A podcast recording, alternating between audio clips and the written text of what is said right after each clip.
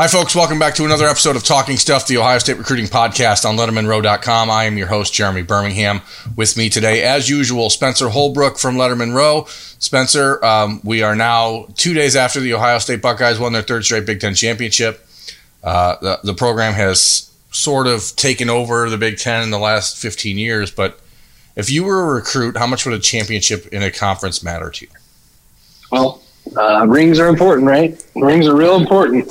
And uh, they speak more than any visit that you could take. Obviously, the in-home feel and the the brotherhoods that each program try and try and tell you about are big. But at the end of the day, there's two things that you need to do when you go to college, and that's win championships, and that's go uh, be able to be developed to go to the N F L. Ohio State checks both those boxes. I mean, right off the bat, and there's not much question. You could say that they do it better than anybody else in the country because Ohio State's won three three straight Big Ten championships. Uh, Alabama hasn't done that. Clemson has, but they play in a weaker conference. And so, you know, there are a few programs that can do that can claim what Ohio State is able to claim right now. And that's important on the recruiting trail. Yeah, it's pretty crazy right now. Obviously, Ohio State with three straight conference wins. Clemson has five. Oklahoma has five. Uh, it, it's like there's this handful of schools and this this real upper echelon of, of programs that have kind of taken over, and then you start to see the equivalency when it looks at the recruiting rankings, and you can start to figure out why. Um, as we talk about Ohio State winning their championship in the Big Ten this weekend, C J. Stroud, and we'll just dive right into the quarterback recruiting update this week because that's what everyone obviously is interested in the most. Uh, C J. Stroud will make uh, his official visit to Ohio State this upcoming weekend. He did visit Ann Arbor last weekend, and uh, the internet was abuzz, I guess we will say, um, because a video emanated from the uh, echoes of Crisler Hall, Crisler Arena, Crisler Hall, whatever you want to call it, I don't care, um, where Michigan's basketball team was playing, and there was a, a, a an enrapturing chant, uh, "We want C J, we want C J." But Spencer, will you tell people what that chant was actually about? So Michigan has a walk-on. You, you know, so Ohio State fans know who Danny Hummer is, the walk-on Ohio State basketball player, the short dude that Joey Lane, Joey Lane's role from last year, Danny Hummer. And that's basically what this kid is on Michigan's basketball team. His name, his first name is C J. I think it's C J Baird, right? Yes, and they were up big in their basketball game. And so what did they chant when C J. Stroud was in attendance just by coincidence? We want C J. Uh, it's the it's one of the best coincidences I've seen in college athletics in quite a long time. Uh, I think uh, the only thing that could possibly top that right now in the month of December and January is if Ohio State plays Joe Burrow in the national title game. But I mean, just the incredible coincidence that C J. Stroud makes his official visit to Michigan, yeah, and they chant that for the walk-on. It's, it's pretty wild. Yeah, I mean, it's one of those things where it looks on the surface to be very like, oh wow, look at that, that's romantic, but. Um, And, and Michigan does want C J. They do want C J. Stroud. The Wolverines do not have a quarterback committed in their class of twenty twenty. But I don't think that chant, whether or not it was aimed at a, a walk-on basketball player or a prospect visiting from California, is going to change much in this recruitment. There's been um, no real buzz coming out of Ann Arbor yet about this visit for C J. Stroud, and I think that's expected. He's a very quiet kid, very reserved, private. In the next few days, I'm sure if you if you pay attention to some of the media reporters out west, some of the recruiting guys out west, I imagine they'll have some quotes from Stroud that will be very glowing and, and positive about the trip to Michigan. And I have no doubt that that's accurate and that's they put him put on a good show for him and showed him a good time. Um, but I think right now this is just really shaping up to be about Ohio State. And if this upcoming weekend, if the Buckeyes can show C J. Stroud the plan for him and his future, knowing that Jack Miller is committed and how that competition is going to work out in the next couple of years, and then show C J and his mother that being far away from home isn't going to be a problem for them, uh, and show them why it's not going to be a problem for them, then I think that all signs are still shaping up toward a Buckeye win in this recruitment come next Wednesday. Yeah, that, that they should win this battle. This is something I think this is like a this is going to be one of those ones Ryan Day's going to be able to hang his hat on eventually. I think. I think if if he can get this thing done and get it locked up and stave off this small Michigan rally and whatever momentum uh, Georgia had before C J, I don't think he made the trip there. No, he, he made his official visit to Georgia, but here's the thing, and, and I, I can't help but imagine that this plays some role in in what he's looking at. Uh, C J. Stroud, his quarterback coach, as everyone knows, is Quincy Avery, who's Justin Fields and Dwayne Haskins' quarterback coach. Justin Fields went to Georgia for a year and transferred, and now he's at Ohio State, where he's winning um, you know, M V P of the Big Ten championship game and throwing forty touchdowns against one interception.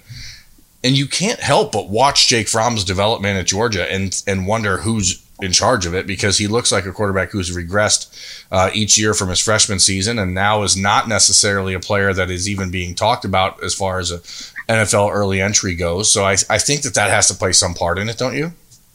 Yeah, for sure. And you can look at everybody who's competing for C J. Stroud other than Ohio State. And I will say this, it's hard to compete with Ohio State at any position. Ohio State churns out pros at every stop. But especially at quarterback, development is everything. And it doesn't, it didn't seem like Shea Patterson developed the way Michigan would have liked him to. It does not seem like Jake Fromm has developed the way everyone thought he would after he damn near won a national championship as a freshman. Yeah.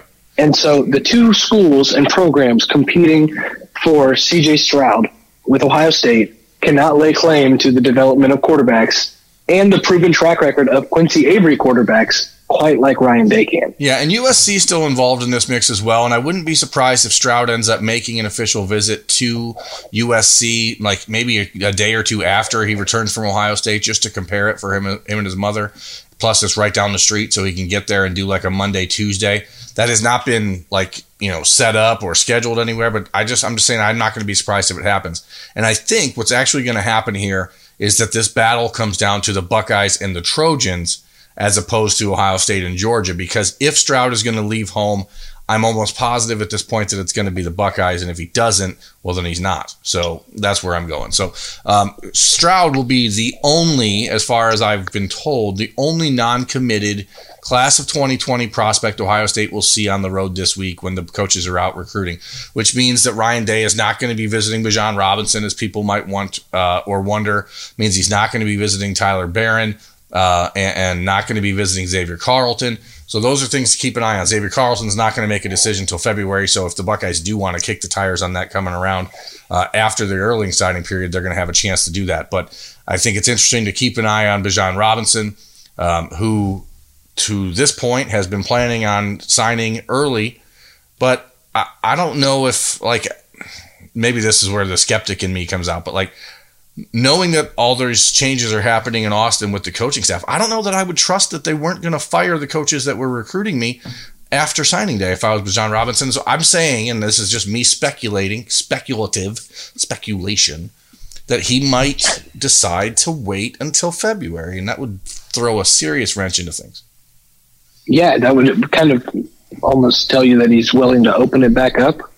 And uh, we know how Ohio State fans are. We don't want to give Ohio State fans too much optimism here, because, you know, they obviously really want Bijan Robinson. But, yeah, speculation isn't always a bad thing, especially in this circumstance. Yeah, and the Buckeyes are basically just going to roll the dice. If if he signs next week, then, you know, it was never meant to be anyway. If he doesn't, then you have five or six weeks for Ryan Day and Tony Alford to try to make a push and, uh, you know, change things one more time towards signing day, but uh, uh, signing day in February. So we'll just go there. The Buckeyes coaches are on the road. They're going to see this week commitments. They're going to see players who are enrolling early. If you go to Letterman Row dot com uh, Monday morning, I did a, an update on the thirteen players that are expected to enroll early for the Buckeyes. And that list also could include C J. Stroud if he picks Ohio State. So fourteen players in this class are enrolling early. And that, that is the priority for the Buckeyes coaches this week as they're on the road. So we're not going to spend too much time talking about where they're going here or there, because I'm telling you, they're just going to see commitments. They will see other players in the class of twenty twenty-one if they're nearby. But like when Brian Hartline goes out to Washington to see Um, G. Scott this week, he's certainly going to make a trip over to Steilacoom uh, to try and visit with uh, Emeka Egbuka, the five-star receiver out there. So, you know, they're going to try to tie those trips together. But for the most part, this is a coaching staff that's going to see players who are committed, make sure that everyone is ready for signing day, make sure that the early enrollees know exactly what's coming and what's expected, and that's where we're going to go from there. So we're going to take away, and, and uh, we we talked about this position preview, position breakdown, position review, whatever you want to call it, uh, for signing day. We're a little behind, so Spencer and I today are going to talk offensive linemen and defensive linemen, a little twofer, a little two-for-one on a Monday. Not not quite a supersode. But, no, uh, no, not a supersode, but like a like a bigger than normal double sewed. Yeah, a double sewed. Double sewed. Um, offensive line, Spencer, this is obviously a spot. When Ryan Day took over the job in Columbus last December, he said that rebuilding the offensive line was his first priority. The Buckeyes went out and did that. He actually added from the time he took the job on December fourth through signing day in uh, February, he added Enokk Vimahi and DeJuan Jones to a class that also included uh, Ryan Jacoby um, and uh, the somebody who else was in the twenty nineteen recruiting class on the offensive line. I just started. I don't know. I don't know. It doesn't matter. They ended up adding uh, Jonah Jackson to that group as well. So they went out and they really did a good job of, of revitalizing an offensive line group that was sort of stagnant uh, and, and numbers that were pretty low. And then they really kicked it into gear in twenty twenty with six offensive line commitments in this class, highlighted, of course, by Paris Johnson, the five-star from Cincinnati. Yeah, and they're just kind of uh... – Paving, paving a trail for offensive linemen right now. They're see, you're seeing the offensive linemen be developed better right now at Ohio State. You're seeing offensive linemen come through and have a chance to play early. Look at Josh Myers and, and Wyatt Davis. But then you also see a guy like Jonah Jackson. He comes in one year after being at Rutgers for a while, and he has an immediate impact. You've seen the progression of Thayer Munford. You can even point back to, and I always use this one as an example, you look back to the progression of what Billy Price was from a freshman right. on that national title team till the time he was a senior and he won, he won major awards. So they can really hang their hat on a lot on that offensive line right now. And with those six guys coming in, uh, I I wouldn't be surprised if there's another big hole in twenty twenty-one. But this twenty twenty group has a good chance to be pretty special, I think. Yeah, uh, outside of a mass exodus from the offensive line, which w- and by that I mean that Thayer Munford, Josh Myers, and Wyatt Davis all leaving Uh, for the N F L early after the season, as they could do. Uh, I don't expect them all to go, but I certainly think one of them, uh, maybe two of them, will test the waters. But I think Paris Johnson is in a position to be in the two deep from the minute he steps on campus. Um, and the, he's one of the guys that's enrolling early. The other early enrollee in this group of six linemen is Luke Whippler from um, Montvale, New Jersey. Luke is an interior guy. I, he's not going to be called on um, to, to be immediately ready, I don't think, because the Buckeyes will have Harry Miller, um, Matthew Jones, um, Wyatt Davis, or Josh Myers are both returning. Like there's some there's some flexibility there. But Whippler is a player that's the top-ranked center in the country. Uh, this is three of the last four years Ohio State has signed the number one center in the nation. It is an opportunity for Luke and for Paris to get in and understand the culture quickly. And those guys are going to be called on to be in that two deep, I, I imagine, next year. So that's your headliners, uh, or those are your headliners in the group. But I, to me, the the two guys that I really think are going to be fascinating to watch develop uh, is Josh Fryer and Grant Toutant, who I think are two of the more athletic offensive linemen in the Midwest. Toutant has uh, torn his uh, labrum in, in his arm, so he's going to be out um, for a few months. So he's not going to be able to work out really again until April. But he's not coming into Ohio State till June, so he's expected to be full strength when he arrives. And his athleticism at six foot seven, three hundred ten, three hundred fifteen pounds is really intriguing. And then you have Josh Fryer, who the Buckeyes love because he's so versatile. And, Burn, I'm going to add one more name just because I think Ohio State technically has seven offensive linemen in this class. I think of Enokk, I think of Enokk Vimahi as a twenty twenty prospect. Ohio State signed him in twenty nineteen, developed him for a year, thought he was going to leave on a two-year Mormon mission. That's not the case anymore. So what did Ohio State do? They added another guy in that twenty twenty class, technically, who actually already has a year under Mickey Marotti and has already shown up on the Scout Team Players of the Week multiple times this year. I think that is an absolute home run, yeah. and a guy and a guy that, that that coaching staff likes a lot more than fans might think, just because he was late to the late to the, the show and, and was kind of an under-the-radar name. But Ryan Day got on a plane last year at this time, flew all the way to Hawaii for a day and visited with him and got him to come to Columbus. And for him to stay around with that twenty twenty group and kind of start over again as another freshman but already have a year in the system, I think that's huge for the development of this offensive line across the board. Yeah, Enokk was a guy that um, decided to to skip on that mission, but I think the for Buckeye fans, you're just starting to see him find some playing time. He came in in June, as you mentioned, uh, but he was also really kind of light when he arrived in like the two hundred sixty-five pound range. And I'm, I think seeing him at the in, uh, in Indianapolis at the Big Ten championship game, you look like he's really gotten into that two eighty-five, two ninety range, and he's starting to look the part. So, um, you know, the other two offensive linemen in the class outside of Toutant and Fryer are Jacob James, the offensive guard from Cincinnati Elder High School, and Trey LaRue, who's a massive six foot eight, three hundred forty pound uh, lineman who I don't know where he's going to play if he's a guard um, because he, he doesn't have he the feet that like DeJuan Jones, who's really large. Uh, DeJuan has a little bit better feet and a little bit better athleticism. So um, I'm interested to see how the Buckeyes use LaRue as he starts to develop. He's a guy that I don't expect to contribute next year. But Jacob James, I think, is actually a really skilled offensive lineman, but like Enokk Vimahi, uh, comes into the program at Ohio State, and he's going to be pretty light. And I think it's going to be interesting to see how they develop him. Yeah, if you, that'll be one of the biggest tests for, for Greg Studrawa. If you want to see what kind of developer he is, you're going to be able to point to those two guys right there. And if they become successful Ohio State offensive linemen, you're going to say, okay, this guy is very, very talented when it comes to developing offensive linemen. Because like you said, they're both pretty raw guys. You know, Jacob James is really light. He's, I think he's a little, he's pretty quick though for how, because of how light he is. Yeah, he comes from a long line of, of offensive linemen. Uh, he's a coach's son, all the things that you like. But at the same time, it's totally on Greg Studrawa right now with a group of six offensive linemen coming in uh, to, to find a way to turn players like Fryer, who they like because he's so versatile. Uh, uh, Toutant, who they like because he's so athletic, uh, James, who they like because he's got such a high football I Q, and LaRue, who they like because he's got such great size. So there's all these like different components that each guy has, and and, and now it's on Greg Studrawa to find out how to mash them all together. And if I'm one of those interior guys, the first thing I'm doing when I get on campus is I am latching on to Harry Miller. Yeah, no doubt. Because yeah. If you want to learn from a guy who came in and impressed, every, blew everyone away right away, and let me be clear. In my opinion, the only reason Harry Miller's not on the field now is because of how talented Josh Myers is. Yeah, Harry Miller that's has how, done enough to start for the Buckeyes this year. That's how that's how highly they regard Harry Miller inside the Woody Hayes Athletic Center. I think if those interior linemen can learn anything, they need to learn what Harry does and then attach yourself to Harry and learn from under him because he has done everything the right way so far.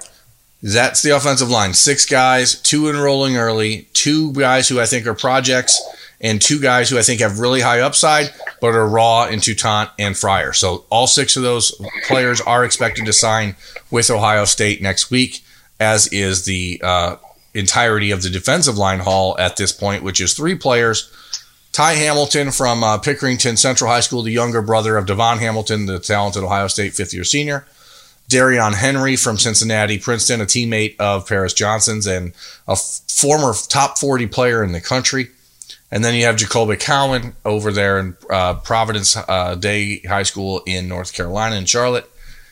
Six foot five, two hundred seventy pounds, very versatile, very athletic. But all three of these guys have these different questions. Like with Ty Hamilton, when the Buckeyes offered him, he was like in the six foot two, two hundred forty range. Now he's like two hundred eighty pounds and just won a state championship in Division I in Ohio. So you know he's got uh, the ability to put on weight and change his body, which Larry Johnson loves. Darion Henry is, as I said, one of the more interesting recruits to me in this entire cycle. Former top forty prospect a year ago. Last January, he was a top forty player. And then he tore uh, a, a muscle in his shoulder. And then he dropped to like number five hundred fifty for some reason without playing football. The rankings are incredible, aren't they? It's it's it's crazy that a guy who's six foot five, two hundred sixty-five pounds, everyone loved him enough to make him a borderline five-star player, had a pretty good junior season a year ago before getting hurt, then gets hurt and drops four hundred fifty spots in the national recruiting rankings because the first time he went out and tried to play football again after his surgery was at a camp uh, in Nashville or, or somewhere down south, and he didn't look good. And uh, he, he didn't look good when he camped at Ohio State this last summer. Larry Johnson uh, was working with him the whole time, but it takes it takes time and energy to get your body back right after a major surgery. And Darion did that. He had a pretty good senior season. I think that it's actually really great for Ohio State that a player like Henry is going to come into Ohio State with a massive chip on his shoulder.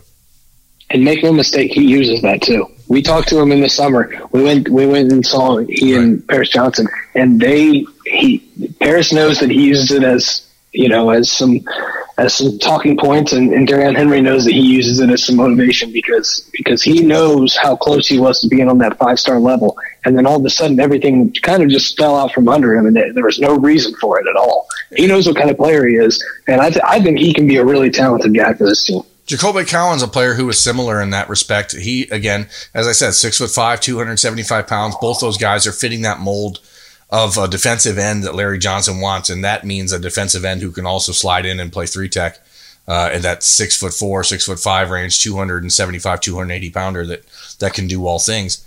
Jacoby is another one who was very highly ranked. Now he's in the middle of the road. He, he's a three-star, I think, on Rivals dot com. Um, the big knock on him is the competition he plays against in Charlotte, and then the motor. Some people have seen tape on him where he just didn't really look like a guy that was giving it his all. Um, and that's something that Larry Johnson will have to coach out of him. But the physical talent, the raw talent is certainly there. Jacoby Collins was a player that Urban Meyer was really uh, high on before Meyer left uh, the Buckeyes program over in Ryan Day's hands. And then it took a little time for that to come back around, but then it did, and Larry Johnson had him on campus for an official visit in June, and things sort of took off from there. Collins committed to the Buckeyes over the summer, didn't make it official till October. But, you know, those three guys are all kind of raw in a different way than the offensive line. These are guys that all have have issues that I think Larry Johnson's going to have to work on, but there's nobody better in the country at doing that than than, than Larry Johnson. And the thing I always like to do with these guys is just give kind of a reference point on where they, you know, who, who they might remind Ohio State fans of. And a guy who came in this year with, with a, people questioned his motor, didn't know about his work ethic, was Antwuan Jackson. And if I'm not mistaken, Antwuan Jackson was on the field like in the first quarter of the Michigan game because of how his progress. So if Larry Johnson can get the best out of somebody, you know, point to Antwuan Jackson and say, wow, that, that's a, that's a guy that, that you know, bolted on Larry Johnson the first time, didn't commit to him, came in uh, after going to community college, and now is con- a contributor on a team that has a chance to win a national title. Jacoby Cowan, if anybody has questions about his motor, I think those would be wiped away fairly quickly under Larry Johnson because he just has that ability to get those guys to do everything. And one last thing I wanted to say about this defensive line, I think it's interesting that not one of these guys has a complete set position. Yeah, that, that's what they want. They, they look for that positionless type of player at this point along the defensive line. And, um, you know, I think that that sort of versatility is key right now across all levels of the defense. Ohio State with the bullet position, you're looking for guys who can play linebacker and safety. You're looking for guys who can play safety and corner. You're looking for guys who can play rush end and outside linebacker. So it's like it's just the way football is changing into this almost positionless sport similar to basketball. Um, I'm going to wrap up the defensive line recruiting talk here uh, as we finish up talking stuff on Letterman Row. Next week, signing day, as I said, uh, you will see a decision made from Tyler Barron, the four-star defensive end from uh, Knoxville, Tennessee.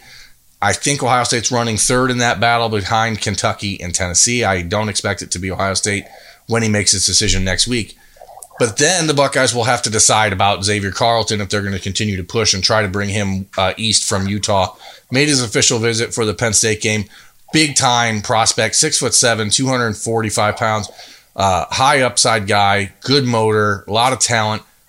Going to be a difficult lure out of Utah. And with the return of Jonathan Cooper, with the switch of Cade Stover to the defensive end position from linebacker, right now, Carlton is a luxury, not a need. And so I think for the Buckeyes, what they'll do is reassess where things are after the season is over, knowing that they have time to go out west and sit down with Carlton for an in-home visit in, in January if they need to do it. So um, that is where we're going to wrap up this edition of Talking Stuff, the Ohio State Recruiting Podcast on Letterman Row dot com.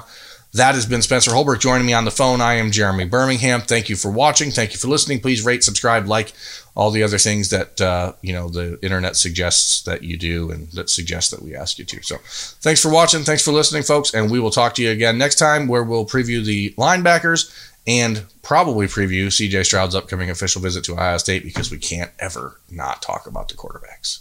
Have a good one.